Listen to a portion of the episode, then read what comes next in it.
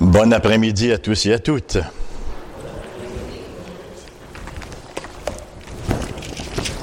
En ce deuxième dimanche de l'Avent, j'ai deux textes pour mon message d'aujourd'hui. Les deux sont bibliques.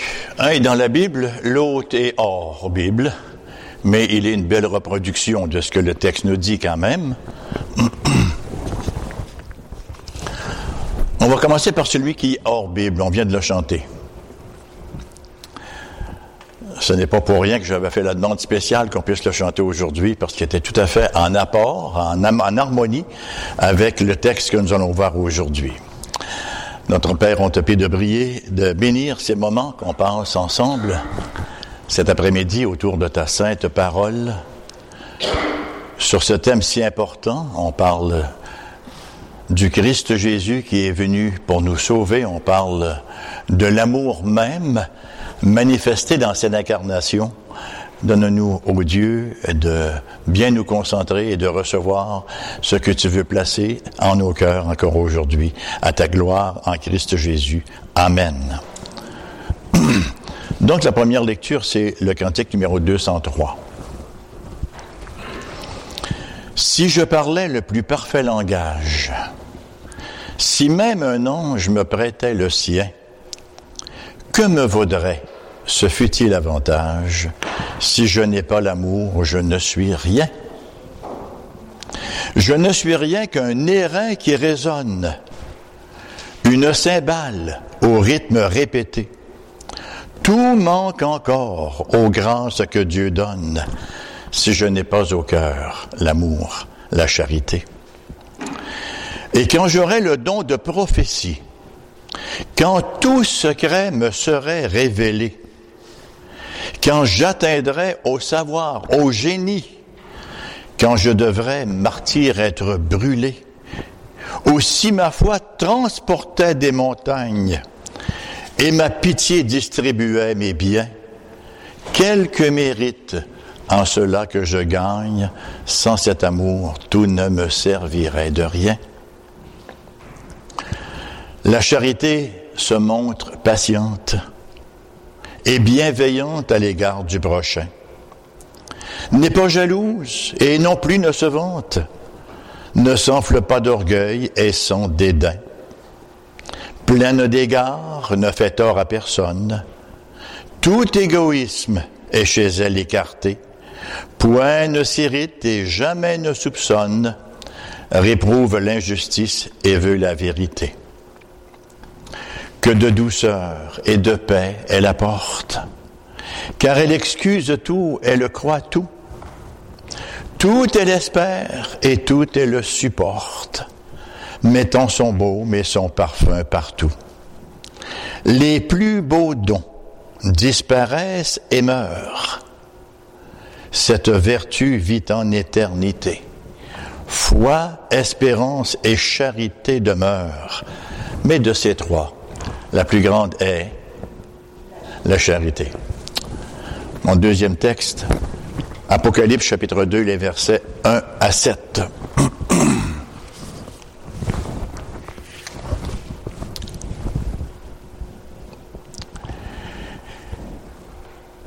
Écrit à l'ange de l'église d'Éphèse, donc Apocalypse deux, versets un à sept. Écrit à l'ange de l'église d'Éphèse. Voici ce que dit celui qui tient les sept étoiles dans sa main droite, celui qui marche au milieu des sept chandeliers d'or. Je connais tes œuvres, ton travail et ta persévérance. Je sais que tu ne peux supporter les méchants, que tu as éprouvé ceux qui se disent apôtres et qui ne le sont pas, et que tu les as trouvés menteurs, que tu as de la persévérance, que tu as souffert à cause de mon nom, et que tu ne t'es point lassé. Mais ce que j'ai contre toi, c'est que tu as abandonné ton premier amour. Souviens-toi donc d'où tu es tombé, repens-toi et pratique tes premières œuvres. Sinon, je viendrai à toi et j'ôterai ton chandelier de sa place, à moins que tu ne te repentes. Tu as pourtant ceci, c'est que tu hais les œuvres des Nicolaïtes, œuvres que je hais aussi. Que celui qui a des oreilles pour entendre ce que l'Esprit dit aux Églises, que celui qui a des oreilles entende ce que l'Esprit dit aux Églises, à celui qui vaincra, je donnerai à manger de l'arbre de vie qui est dans le paradis de Dieu. Amen. C'est un texte qui nous est très familier, n'est-ce pas? Les textes qui nous sont familiers sont les plus embêtants à prêcher. Les gens savent déjà ce que vous allez leur raconter. Avant même que vous l'ayez dit, vous enlève les mots pratiquement de la bouche parce que ce sont presque des textes que nous avons mémorisés.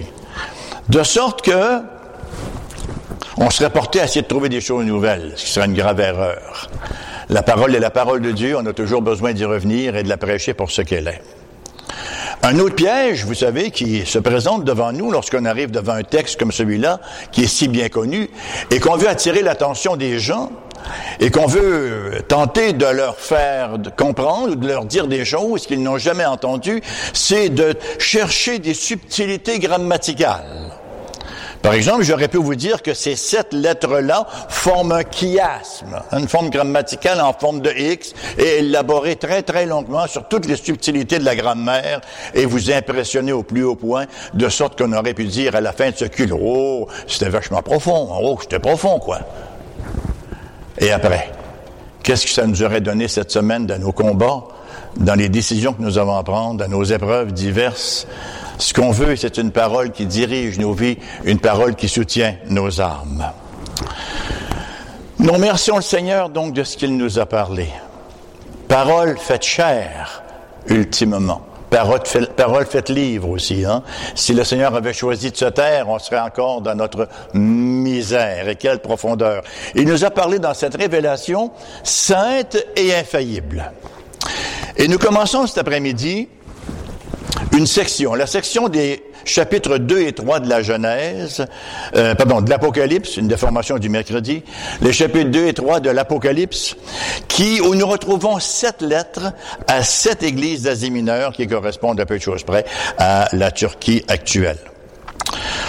On a déjà convenu que ces missives-là représentent un message pour toutes les églises de toutes les époques. Il est donc de toute première importance de les considérer plus que soigneusement. Et à partir du contenu de ces lettres-là, nous venons nous jauger. C'est la raison pour laquelle le Seigneur a écrit ces lettres-là. Je pense que c'est MacArthur qui a écrit un livre, Christ Reforming His Churches. Il a écrit un bouquin sur ces sept lettres-là. C'est une réalité. Lorsqu'on lit ces sept lettres-là, on vient se mesurer, on vient se jauger. Où est-ce que je suis rendu dans ma croissance d'Église, bien sûr. C'est notre gabarit pour la marche chrétienne. Nous sommes appelés à une auto-évaluation objective. Et c'est pas simple. C'est pas simple parce que nos égos tendent à nous éloigner de l'objectivité. On devient si facilement subjectif, et là, on lit ces lettres-là, puis on finit tous par être l'Église de Philadelphie. On est tous l'Église à laquelle le Seigneur n'a aucun reproche à faire. Ce qui n'est pas le meilleur jugement qu'on pourrait porter, bien sûr. Mais la connaissance du Seigneur, elle, elle est infiniment supérieure à la nôtre. Au verset deux et trois, celui qui marche au milieu des sept chandeliers d'or, de dire, il n'y a pas deux verbes, je connais et je sais. Quand le Seigneur connaît et il sait, ça veut dire qu'il connaît et qu'il sait. Hein, ce n'est pas des approximations, c'est une véritable connaissance. Alors, on n'est pas appelé à sombrer dans la surintrospection maladive. Bien sûr, ce n'est jamais bon de se regarder le nombril jusqu'à ce que mort s'en suive. Hein? On est appelé à s'examiner, mais ne pas en crever, ne pas en mourir. On est appelé à être transformé parce que, qui que ce soit que nous soyons, nous sommes encore dans une peau de pécheur jusqu'à ce que le Christ revienne pour nous apporter la gloire. Alors, nous ne sommes pas appelés non plus à sombrer dans la flagellation. Là, je vais me faire mal à la mort, ça va me faire du bien. Mais nous devons considérer les propos d'autorité de celui qui connaît et qui sait et qui métamorphose, qui transforme. Et le verbe connaître ici dans le grec, c'est pas le mot ginosko. Ginosko, c'est un verbe grec qui veut dire qu'on grandit progressivement dans la connaissance. Il y a une accumulation de connaissances. C'est le verbe oida. Le verbe oida veut dire po- la possession d'une connaissance globale, totale. Et c'est la connaissance de notre Dieu, effectivement. Elle est complète, la connaissance de Christ quant à son Église. Donc, on fait parfois le reproche à l'Église d'aujourd'hui de tendre vers cette surintellectualisation de la foi. Il y a une place pour l'intellectualisation, pour l'intellectuali, pour, pour, la, pour la rationalité dans l'Église du Seigneur Jésus-Christ. Mais autant auparavant, on était dans l'ignorance, parce que quand je suis venu à l'Évangile, n'est-ce pas, c'était presque un péché de connaître des choses. Autant aujourd'hui, on est dans la connaissance, dans la connaissance, en recherche constante de nouveautés, dans le new and improve, comme on dit à la, dans, dans, les, dans les pubs à la télé, le nouveau et l'amélioré. On cherche toujours un petit quelque chose de plus, plutôt que de chercher notre modus vivendi, plutôt que de voir dans cette révélation là, comment est-ce que le Christ veut que je me comporte, que je vive pour sa gloire. Comme on dit parfois, le but de la prédication, c'est de réconforter les troublés et de troubler les confortables. C'est un beau but, hein? Comme on aime chanter avec les petits-enfants, « This little light of mine », « Come on ». « Let it shine, let it shine, let it shine ». Cette petite, hein? Chante-nous donc ça, Mom, juste rapidement, là, pour nous situer. « This little light of mine, let it shine. »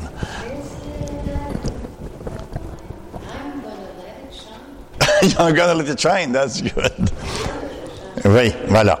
« Let it shine. » C'est précisément le thème de cette première lettre, donc, que le Christ adresse à l'Église d'Éphèse. Et il ne leur tiendra pas un discours théologique et ça en enlève aucunement l'importance de la théologie. C'est un P H D qui vous parle.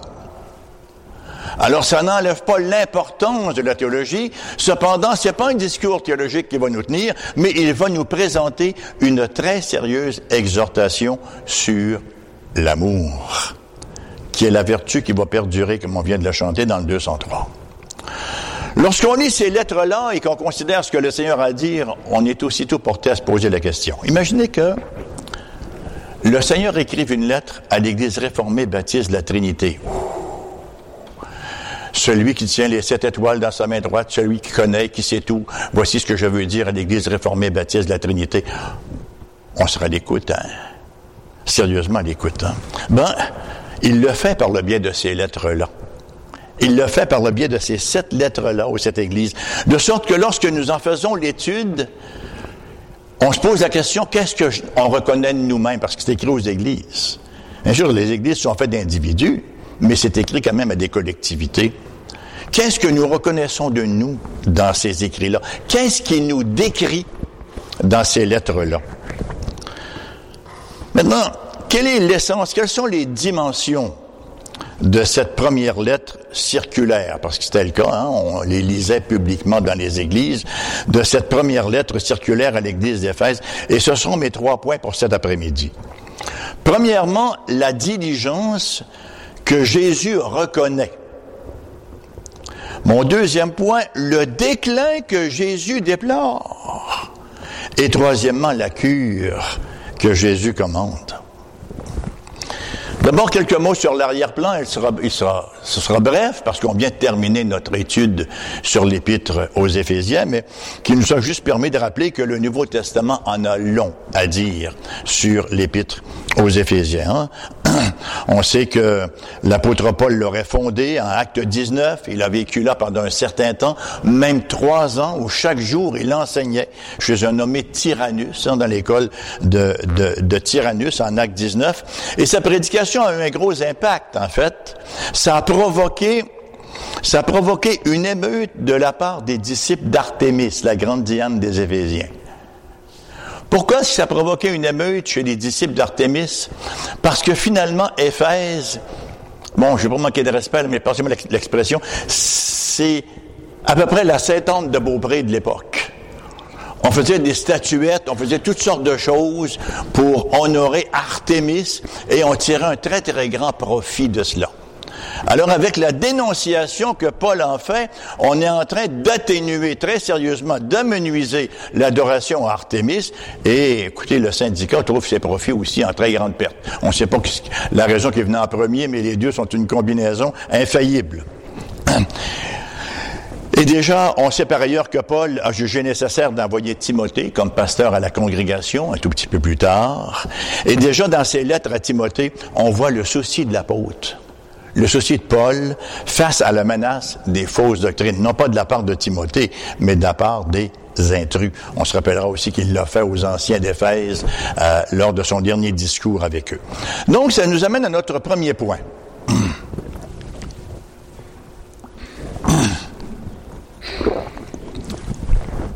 Premièrement, donc, la diligence que Jésus reconnaît.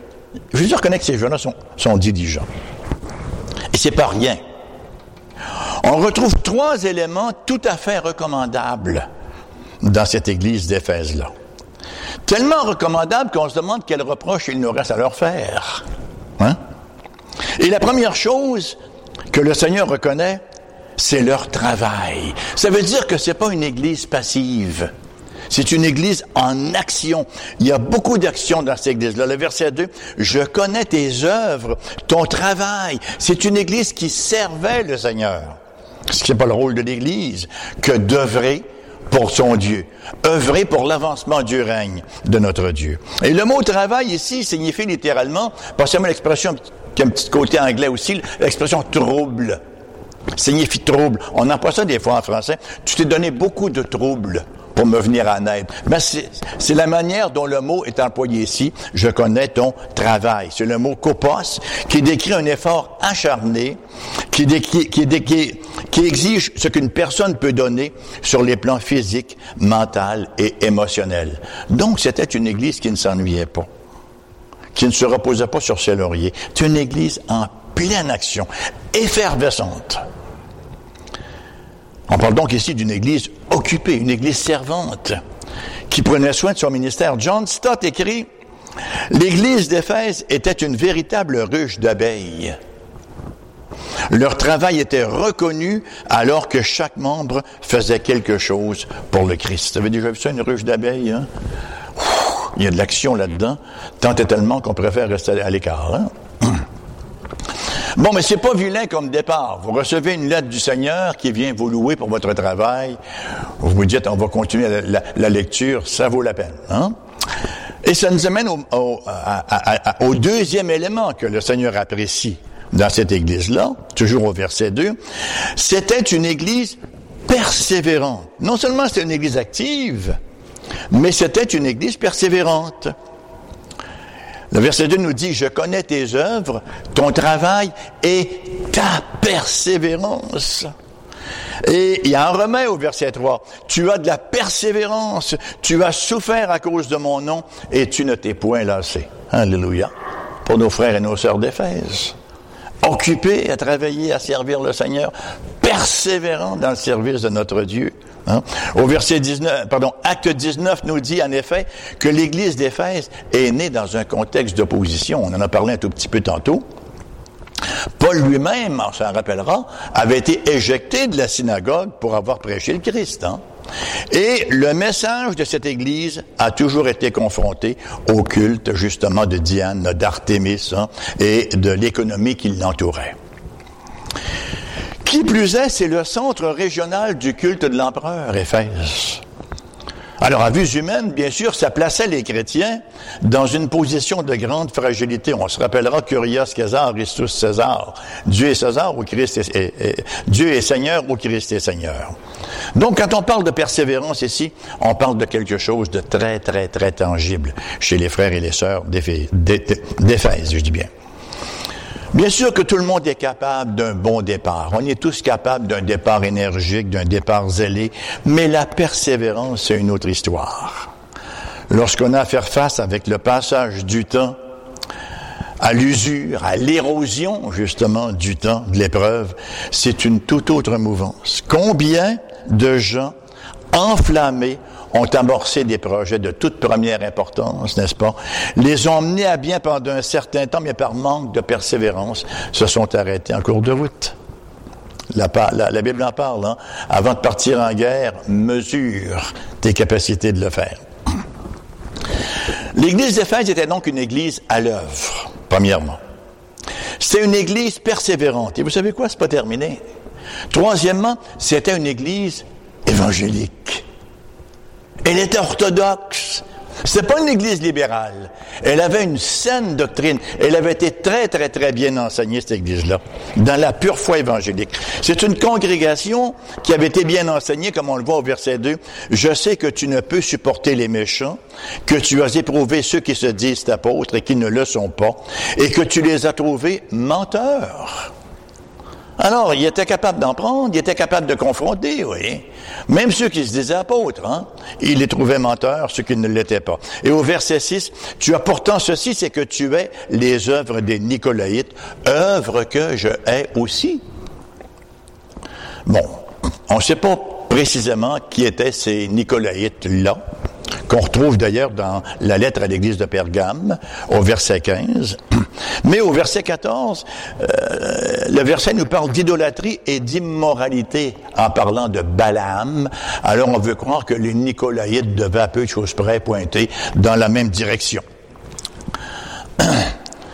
En Actes vingt, verset vingt-neuf à trente et un, j'en parlais un peu tantôt, Paul avait déclaré aux anciens de l'Église d'Éphèse, « Je sais qu'il s'introduira parmi vous, après mon départ, des loups cruels qui n'épargneront pas le troupeau, et qu'il s'élèvera du milieu de vous des hommes qui enseigneront des choses pernicieuses pour entraîner les disciples après eux, pour entraîner des gens qui se réclament d'être disciples du Christ après eux. Veillez donc » Ben, les Éphésiens avaient effectivement veillé soigneusement, scrutant les messages et dénonçant les erreurs. Donc, le Seigneur de dire, je connais, je sais, j'ai vu ce que tu as fait, j'ai vu quand tu allais faire cette visite à cette dame, j'ai vu quand tu es allé encourager ce frère. J'ai vu quand tu es allé donner un coup de main à ton voisin, ou quelque raison que ça puisse être. J'ai entendu cette parole de prière que tu as laissée monter vers moi dans les situations corsées. Je sais et je connais. L'Église d'Éphèse reçoit un beau bulletin. Amen. Souvenez-vous de l'époque où on, vous avez, avez-vous eu ça des bulletins dans votre génération? Quand on arrivait avec notre bulletin chez les parents. Et parfois, on arrivait comme ça, et parfois, on arrivait comme ça. Avoir un beau bulletin, ouh, ouh, ouh, hein, ça faisait notre journée. Mais quand il y avait des C, des D, ben là, la mouvance était différente un peu, de même que l'humeur des parents. Mais enfin, eux autres avaient un très, très beau bulletin, ici, les Éphésiens. Bien-aimés, nous sommes à établir une église dans la métropole. N'avons-nous pas ici un beau modèle à reproduire? Une église à l'œuvre. Pas uniquement une église qui œuvre en son sein, mais une église à l'œuvre pour l'avancement du règne de Christ. Bien sûr qu'elle œuvre en son sein, mais elle est aussi appelée à aller vers l'extérieur parce que c'est une des raisons, et c'est la raison pour laquelle le Seigneur a laissé son église dans le monde. C'est pour proclamer la bonne nouvelle. L'église, c'est le plan missionnaire de Dieu. Notre Dieu est un Dieu missionnaire, vous savez. Alors, c'est une église à l'œuvre. C'est une église persévérante. C'est pas, je donne un petit coup, puis après, on s'en décroche. Non, elle persévère. Et c'est une église orthodoxe, saine dans sa doctrine. Lorsqu'on se met à la recherche d'une église, est-ce qu'on se dit, bon, ben, je vais chercher une bonne église morte? Ça, c'est rare qu'on entend cela, hein, que les gens se mettent à la recherche d'une église morte. Ou, je vais chercher une bonne église libérale. Ou une église sans colonne vertébrale, non? Hein? Bien sûr que non. Nous avons donc ici un beau modèle d'architecture spirituelle d'église, sauf qu'on n'a pas encore tout dit. Mais jusqu'à maintenant, c'est formidable, voyez. Ne serait-ce que cela, quelle recommandation donnerait-on à une église comme celle-là? C'est Ignace. Bon, il est un peu plus vieux que moi, comme vous savez, il était au premier siècle. qui, et c'est bien Ignace, je pense que c'est Ignace, qui a écrit une, une lettre à un certain moment, euh, vantant effectivement l'Église d'Éphèse. disant à quel point elle était irréprochable au niveau de son enseignement et au niveau de son éthique. Et comme on le voit présentement, n'est-ce pas, c'est une Église qui, effectivement, était tout à fait recommandable. Mon deuxième point, le déclin que Jésus déplore. Oh là là. Le mais, vous savez, comme disait mon oncle Sam, le mais des brebis. Mais, hein, il y a un mais là. Qu'est-ce qui arrive entre le jour du mariage, un jour si joyeux, un jour si intense, un jour si sincère, si prometteur, et le jour où on signe les papiers de divorce? Oui, effectivement. Qu'est-ce qui arrive aux parents entre le jour où leur enfant est né et le jour où ils se plaignent d'un enfant ingrat et fardique? C'est un néologisme. Qu'est-ce qui nous arrive entre le jour où un être aimé se voit diagnostiquer une maladie grave et le jour où cet être chéri devient un fardeau? Mais dans chaque cas, la réponse est toujours la même. La perte, dites-le, du premier amour. Comme conjoint, est-ce qu'on change tant que ça? On était super aimable quand on s'est marié, puis on est devenu insupportable à vieillir, non? Hein? C'est la perte du premier amour quand on voit des mariages qui s'effondrent, qui s'effritent. Et Dieu sait à quel point il y en a, il y en a de plus en plus. Hein? Puis il y a des mariages qui vont bien, qui s'épanouissent. Ça demeure toujours un combat, une lutte, hein, pour rester sur les rails, mais c'est la lutte de la conservation de l'amour. Et on va en parler un petit peu plus tantôt du véritable amour. La réponse, donc, la perte du premier amour. Graduellement.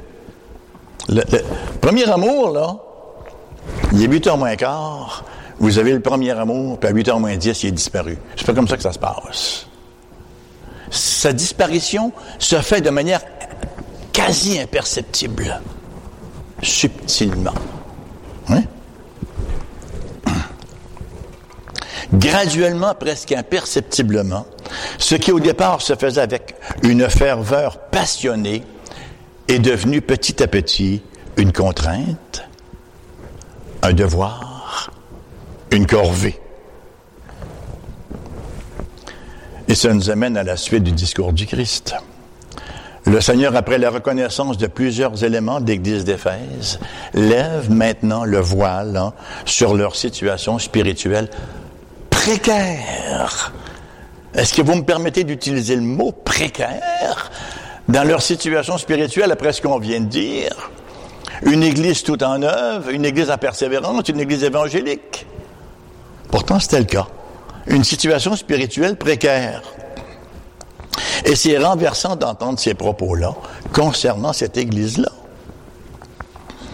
Quelques années après la mort de Paul, donc, Jean écrit cette lettre. Il écrit à cette Église pour une sérieuse mise en garde qu'on retrouve au verset quatre. Mais, voilà, ce que j'ai contre toi, c'est que tu as abandonné ton premier amour. Le verbe est important. Tu ne l'as pas perdu, tu l'as abandonné. C'est pas que tu t'en allais, puis, oups, puis j'ai perdu quelque chose. Qu'est-ce que c'est, mon premier amour? C'est pas quelque chose qu'on a perdu. C'est quelque chose que progressivement, on a laissé aller, qu'on a abandonné. Comment est-ce qu'on abandonne quelque chose? On abandonne généralement quelque chose en commençant à s'intéresser à d'autres choses. On se laisse distraire, on se laisse distancer. La sainte motivation derrière tes œuvres n'y est plus, de dire le Christ. On va sur notre aire d'aller. On vient à l'Église, on donne, on sert, mais on se rend vite compte que la vitalité a pris congé. Garder la flamme de l'amour bien embrasée, vous savez, ça exige un travail minutieux dans le mariage, dans nos relations fraternelles et surtout et premièrement dans nos relations avec le Christ en Église, de laquelle les autres dépendent. Matthieu vingt-deux, trente-six, trente-huit représente la plus belle synthèse.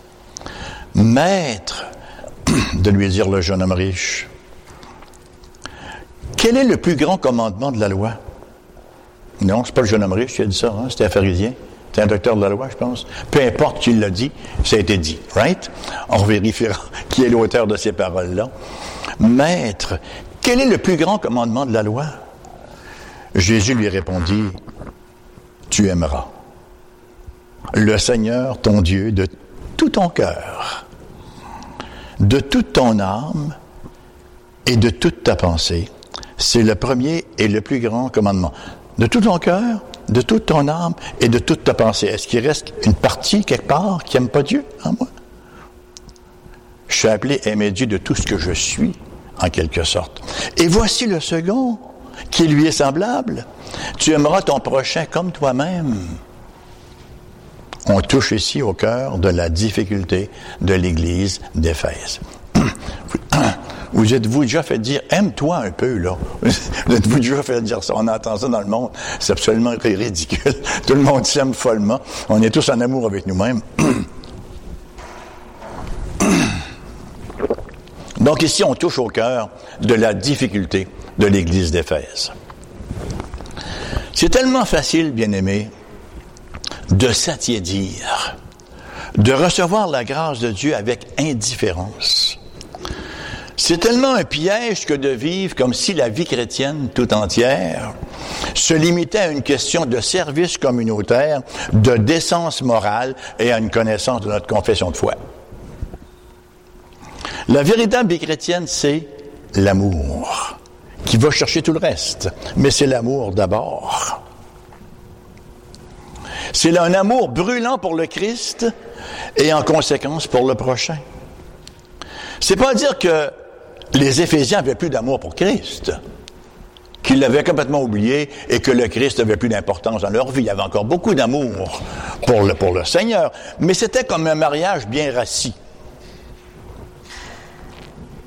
Ils ont été venus à se concentrer sur les tâches et sur les vérités, mais avait négligé la personne de Jésus-Christ lui-même.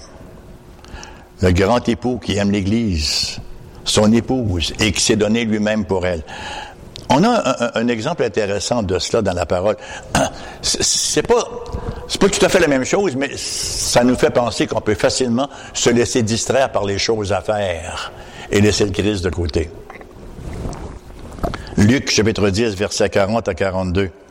Les deux petites sœurs, Marthe et Marie. Marthe, occupée à divers soins domestiques, survint et dit, « Seigneur, cela ne te fait-il pas, ne te fait-il rien que ma sœur me laisse seule pour servir? Dis-lui donc de m'aider. » C'est important de dire au Seigneur quoi faire, hein? « Dis-lui donc de m'aider. » Le Seigneur lui répondit, « Marthe, Marthe. » Il aurait pu l'ajouter, il aurait pu dire aussi, « Marthe. » Hein, ajouter une troisième fois. Marthe, Marthe, tu t'inquiètes et tu t'agites pour beaucoup de choses. Une seule chose est nécessaire. Marie a choisi la bonne part qui ne lui sera point ôtée. On ne fera pas de reproche à Marthe qui voulait bien accueillir Jésus, qui voulait lui servir un bon repas bien étayé avec toutes sortes de petits, hein, des petites choses, là, des, des milliardises de toutes les couleurs et de toutes les saveurs. Mais elle n'avait pas choisi la bonne part, surtout qu'elle faisait un reproche à l'autre. Et la situation ici des, des Éphésiens, elle est sérieuse au point que s'il n'y a pas de repentance, le Christ pourrait enlever ce chandelier, c'est arrivé d'ailleurs, ce chandelier-là, cette église-là de sa place. Verset six, « Sinon, je viendrai à toi et j'ôterai ton chandelier de sa place. » C'est pas banal, hein? Con, combien de fois nous arrêtons-nous sur « il faut que je fasse »,« il faut que je sache hein? ». Sur, sur des, sur des, et, et, il y a une importance de faire et de savoir. Mais combien de fois nous arrêtons-nous uniquement sur les questions de, de devoirs pratiques, plutôt que de réaliser que ce qui est derrière cela, ce qui devrait être notre motivation première, c'est notre amour pour la personne glorieuse, majestueuse et unique du Seigneur Jésus-Christ. On lit la parole, on est distrait par toutes sortes de choses, le téléphone, ça sonne à la porte, je ne sais pas trop, le facteur passe. À quel point on est facilement distrayable. Notre amour pour la personne du Seigneur Jésus-Christ, lorsqu'on est avec lui, lorsqu'on prend des temps avec lui, rien ne devrait venir nous en sortir. Donc, malgré tout ce qu'elle croyait et ce auquel elle tenait, l'Église d'Éphèse avait perdu la qualité première, cette vertu sur laquelle toutes les autres prennent leur sens. Les autres vertus sont banales et insignifiantes s'ils n'originent pas, si elles n'originent pas de l'amour pour le Christ. C'est intéressant de noter d'ailleurs que seulement la première et la dernière des sept lettres aux sept églises se voient menacées d'extinction, et dans les deux cas, c'est toujours en raison d'un manque de dévotion fervente envers le Christ. Qu'en est-il pour nous à l'Église réformée baptiste de la Trinité? Je réponds toujours avec enthousiasme à Québec quand on nous demande « Comment ça va l'Église de Montréal? » Oh, alléluia! Et je réponds toujours, on n'espère avec enthousiasme, à quel point il y a une belle fraîcheur, à quel point tout le monde est beau, gentil, fin, quasi glorifié. Et, non, non, non, voyons. Et on vient ici, Diane et moi, puis bon, nous on quitte vers quatre heures quinze, quatre heures trente, parce qu'on ne meurt pas chez le voisin. Et là, Christian me dit au téléphone un peu plus tard, « Ah, les gens sont restés jusqu'à dix-sept heures trente, ils causaient, ils échangeaient, j'ai posé des questions, c'était merveilleux. C'est extraordinaire. C'est bon à savoir. Dans la mesure, cependant, où notre affection fraternelle vient de l'amour que nous avons pour le Christ.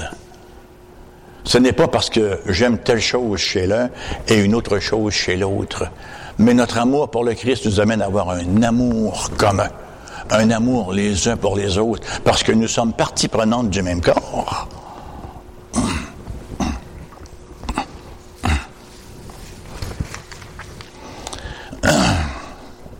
Il faut cependant que, voilà, et cet amour-là, comme je le mentionnais tantôt, doit déborder les murs de l'Église. C'est bien de s'aimer, puis c'est bien de se faire des gros câlins, puis hein, des grosses accolades, des gros hugs, mais ça doit déborder les murs de l'Église. Ça doit déborder le, le, le, le confort des bancs, et ça doit se refléter vers un monde qui se perd pour aller les chercher pour le Christ Jésus. Et ça m'amène à mon troisième point.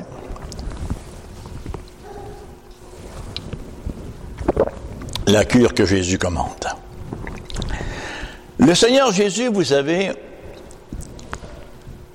n'a que des qualités. Je n'apprendrai rien en vous disant cela, bien sûr. Il ne diagnostique jamais, jamais un mal sans prescrire un antidote.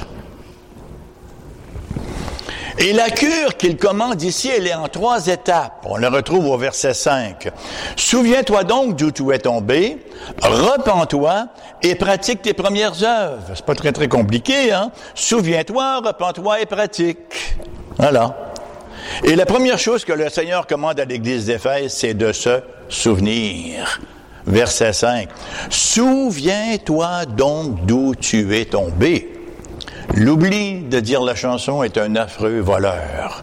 C'est vrai que c'est un affreux voleur, l'oubli. Et vous savez, à vieillir, on est pogné avec ça, là. C'est pas nécessairement péché, par exemple, on est pris avec, hein. L'oubli est un affreux voleur. Rappelons-nous, bien-aimés, le début de notre histoire d'amour avec le Seigneur Jésus. C'est un peu fou, on l'est resté encore un peu. On doit, on doit rester un peu fou d'amour pour le Christ tout, tout au long de notre vie, hein. Rappelons-nous la reconnaissance qui nous animait alors qu'on était prêt à tout laisser pour le suivre. La croix devant moi, le monde derrière moi, chantait-on le torse bombé. Right? Cet amour zélé, cet amour passionné, cet amour fervent, diligent, discipliné, qui nous consumait. Rappelons-nous notre hâte au dimanche. Pour aller à l'église. Hein? Oh non, tu veux pas à l'église? Oui, j'ai assez hâte d'aller à l'église. On aimait aller, on était content de se rendre à l'église. Participer à la communion des saints, être exposé à la parole de Dieu. Avoir le nom de Jésus sur nos lèvres. C'était le clou de la journée. Rappelons-nous ces moments d'adoration ou de louange où la présence de Dieu devenait littéralement palpable. Rappelons-nous ces moments d'intimité avec le Seigneur, alors qu'il nous remplissait d'une joie qu'on ne peut pas expliquer, une joie indicible, et de sa parfaite paix. Le besoin de se souvenir Christian a choisi par l'Esprit du Seigneur un très beau psaume, ce matin, le psaume cent trois. On n'en avait pas parlé avant, mais je l'ai effectivement dans, dans mon message. Les versets un à cinq, psaume de David. « Mon âme bénit l'Éternel. » Souviens, hein, que tout ce qui est en moi bénisse son Saint-Nom. « Mon âme bénit l'Éternel et n'oublie aucun de ses bienfaits. C'est lui qui pardonne toutes tes iniquités, qui guérit toutes tes maladies. C'est lui qui délivre, qui délivre ta vie de la fausse, qui te couronne de bonté et de miséricorde. C'est lui qui rassasie de bien ta vieillesse, qui te fait rajeunir comme l'aigle. »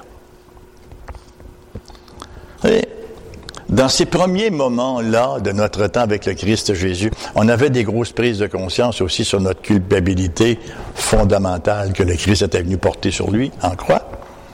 À quand remontent ces moments où nous sentions la sainteté de Dieu exposer tout notre égoïsme et les saletés de nos âmes, et où nos manifestations répétées d'orgueil, nos démonstrations de cupidité, nos convoitises, nos tiédeurs, tout cela était mis en lumière.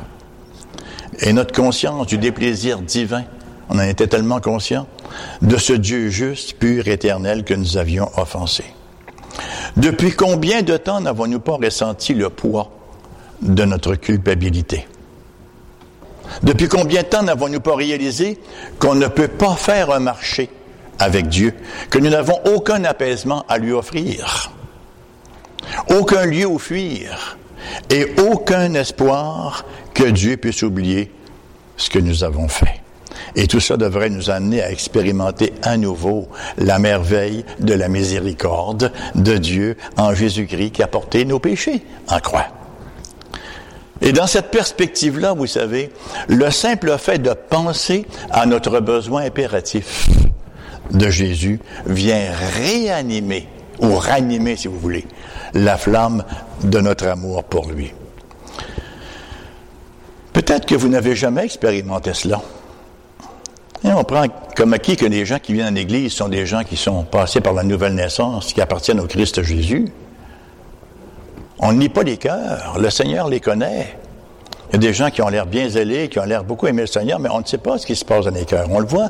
On voit des gens qui vont très, très bien dans l'Évangile, et un jour, là, on apprend que, bon, ils sont plus là, quoi.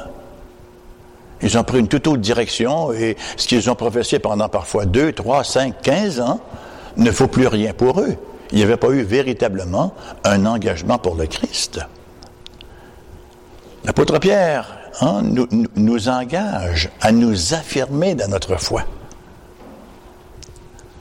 Et c'est une invitation que le texte nous lance ici. Si nous n'avons jamais expérimenté cet amour de Dieu, cette paix qui vient là, lorsqu'on reçoit, sa, lorsqu'on a l'assurance de recevoir sa miséricorde et sa bénédiction et son pardon sur nos vies, c'est extrêmement important d'y réfléchir.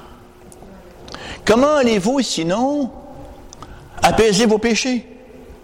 Comment allez-vous arriver devant Dieu et présenter quelque apologétique, quelque excuse, quelle plaidoirie que ce soit, si vous n'êtes pas en Christ Jésus? On n'a quand même pas lui dire, ben, regarde les œuvres quand même que j'ai faites. C'est pas rien quand même, hein? Et le Seigneur va dire, c'est moins que rien. Parce que notre justice est comme un vêtement souillé devant lui. Comment allez-vous convaincre Dieu de vous laisser entrer dans son ciel, d'avoir communion avec vous? Un Dieu infiniment saint qui ne peut blairer d'aucune manière le péché. Ce n'est que par l'expiation parfaite de chaque petit péché, véniel, mortel, s'il y en a d'autres, vous le mettez dans le catalogue. Tous les péchés sont mortels de toute manière.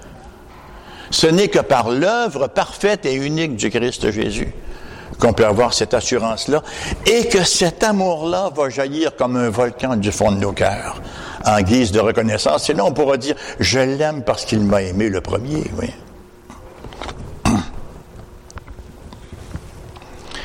Et le Seigneur nous a laissé un magnifique sacrement de rappel. Il savait qu'on était du, des auditeurs oublieux, vraisemblablement. La Sainte Seine, Luc vingt-deux, verset dix-neuf. « Faites ceci en mémoire de moi. » Pour dire autrement, là, souvenez-vous de ce que ça m'a coûté pour vous racheter. Souvenez-vous de ma vie de rejet. Souvenez-vous de mon procès bidon. Souvenez-vous des moqueries des gens tout autour de moi, même des soldats qui me regardaient agoniser tout autour. Souvenez-vous de mes souffrances en croix. Souvenez-vous de l'abandon de mon père. « Élie, Élie, lama sabachthani, mon Dieu, mon Dieu, pourquoi m'as-tu abandonné? » Souvenez-vous de ma résurrection en gloire et en puissance et mon retour auprès du Père après avoir tout accompli. Souvenez-vous. Alors, la première phase de la cure qui nous est suggérée, c'est effectivement de se souvenir. Le deuxième élément de la cure est au verset cinq. « Repens-toi ». Qu'est-ce que ça veut dire, se repentir? C'est très simple. Ce que ça veut dire se repentir, puis c'est très compliqué. C'est très, en, en hébreu, c'est ça, c'est chouv, hein? Chouv. Alors, vous vous allez dans, dans une direction, une très mauvaise direction, et là, quelqu'un dit, hey, chouv! Ça veut dire, retourne, reviens. Alors, vous faites littéralement un cent quatre-vingts, hein? Et vous revenez. D'ailleurs, c'est le même mot qu'on emploie pour conversion, épistrefo, en grec. Hein? Faire un demi-tour. Mais, littéralement, le mot euh, « se repentir », dans le grec, c'est le mot « la repentance », c'est « métanoïa », qui veut dire le changement d'intelligence, le changement de manière de penser. On pense comme le monde. On pense comme le monde. On est élevé dans le monde, par du monde. Et on pense comme le monde. On est pris avec les idéologies du monde. Alors, la repentance, comme le dit Romains douze, consiste dans un renouvellement d'intelligence. On commence à penser comme Dieu pense. Ah, c'est comme ça que je dois penser. Et là, l'intelligence se nettoie progressivement. C'est ça la repentance, somme toute. Et c'est progressif, vous savez. Se repentir, c'est pas se noyer dans une mer de larmes.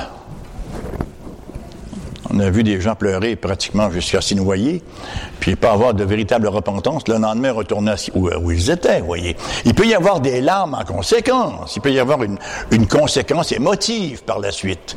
Mais la repentance est infiniment plus que cela, comme on vient de le voir. Ça va infiniment plus loin. Donc, en quelque part, la repentance, c'est une action. Arrête et change de direction. C'est ce que ça veut dire. Arrête et change de direction. John Stott de dire, plusieurs personnes admettent leur état présent, mais attendent un bouleversement émotionnel pour se redresser. Ils sont comme des enfants qui tombent dans une flaque et qui demeurent assis dans la boue, dans l'attente que quelqu'un vienne les chercher. Mais ils devraient immédiatement se relever. Amen. La grosse logique, hein? Et c'est précisément ce que nous devons faire, nous relever. Et il y a le troisième élément, le troisième et le dernier élément, pratique tes premières œuvres. Retourne à ton premier amour. Utilise les moyens que Dieu t'a donnés pour te rapprocher et demeurer près de Jésus. On en entend des discours, hein, de nos jours, puis par des gens qui sont influents, par des gens qui sont dirait-on populaire, et souvent de fois avec, avec raison. Je ne sais pas où vous en êtes, moi j'aime beaucoup entendre ces discours-là parce que dans la plupart des cas, il y a des vérités très importantes dedans. Mais souvent de fois, c'est un côté exclusivement qu'on voit. On n'a pas l'équilibre nécessairement que la Bible nous donne. Pratique tes premières œuvres. Abandonne ta négligence de la lecture de la Bible. Souvent, on profite de l'écoute de messages sur Internet. Ça, c'est pas un péché non plus, là, dans la mesure où ça ne remplace pas la lecture de la Bible. Sois attentif à la prédication de la parole, sachant que c'est la ligne directrice que Dieu donne à nos vies. Que ta prière personnelle devienne une priorité. Assieds-toi au pied de ton Sauveur et écoute-le. Souviens-toi, repens-toi, pratique. Le commandement du Seigneur n'est pas « ressens tes premiers sentiments hein? », mais pratique tes premières œuvres, avec la motivation saine derrière cette pratique-là. Parce que l'amour, c'est pas un sentiment, c'est une dynamique d'action. L'amour, c'est pas une romance, l'amour du Seigneur. Et la lettre se termine avec une adresse. Elle s'adresse à ceux et celles qui ont des oreilles pour entendre. Au verset sept. « Que celui qui a des oreilles entende ce que l'Esprit dit aux églises. À celui qui vaincra, je donnerai à manger de l'arbre de vie qui est dans le paradis de Dieu. » Ça, c'est drôlement intéressant. Est-ce que c'est pas le même arbre? Probablement que c'est le même arbre hein, euh, dont on avait interdit l'accès à Adam. Là, là on y va qui mieux mieux, vous voyez. Alors à celui qui vaincra, je donnerai à manger de l'arbre de vie qui est dans le paradis de Dieu. Si vous regardez votre conjoint et que vous voyez l'époux ou l'épouse que vous avez marié, si vous regardez à votre ado et que vous y voyez le bébé nouveau-né qui vous a ravi,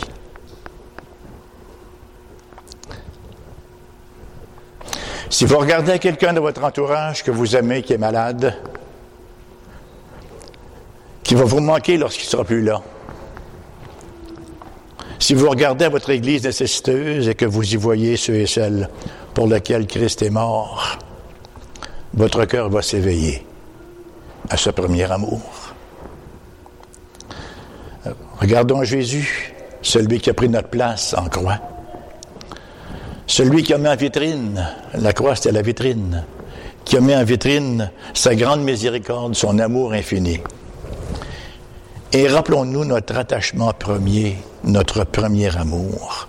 Repentons-nous et pratiquons nos premières œuvres en Christ Jésus. Amen.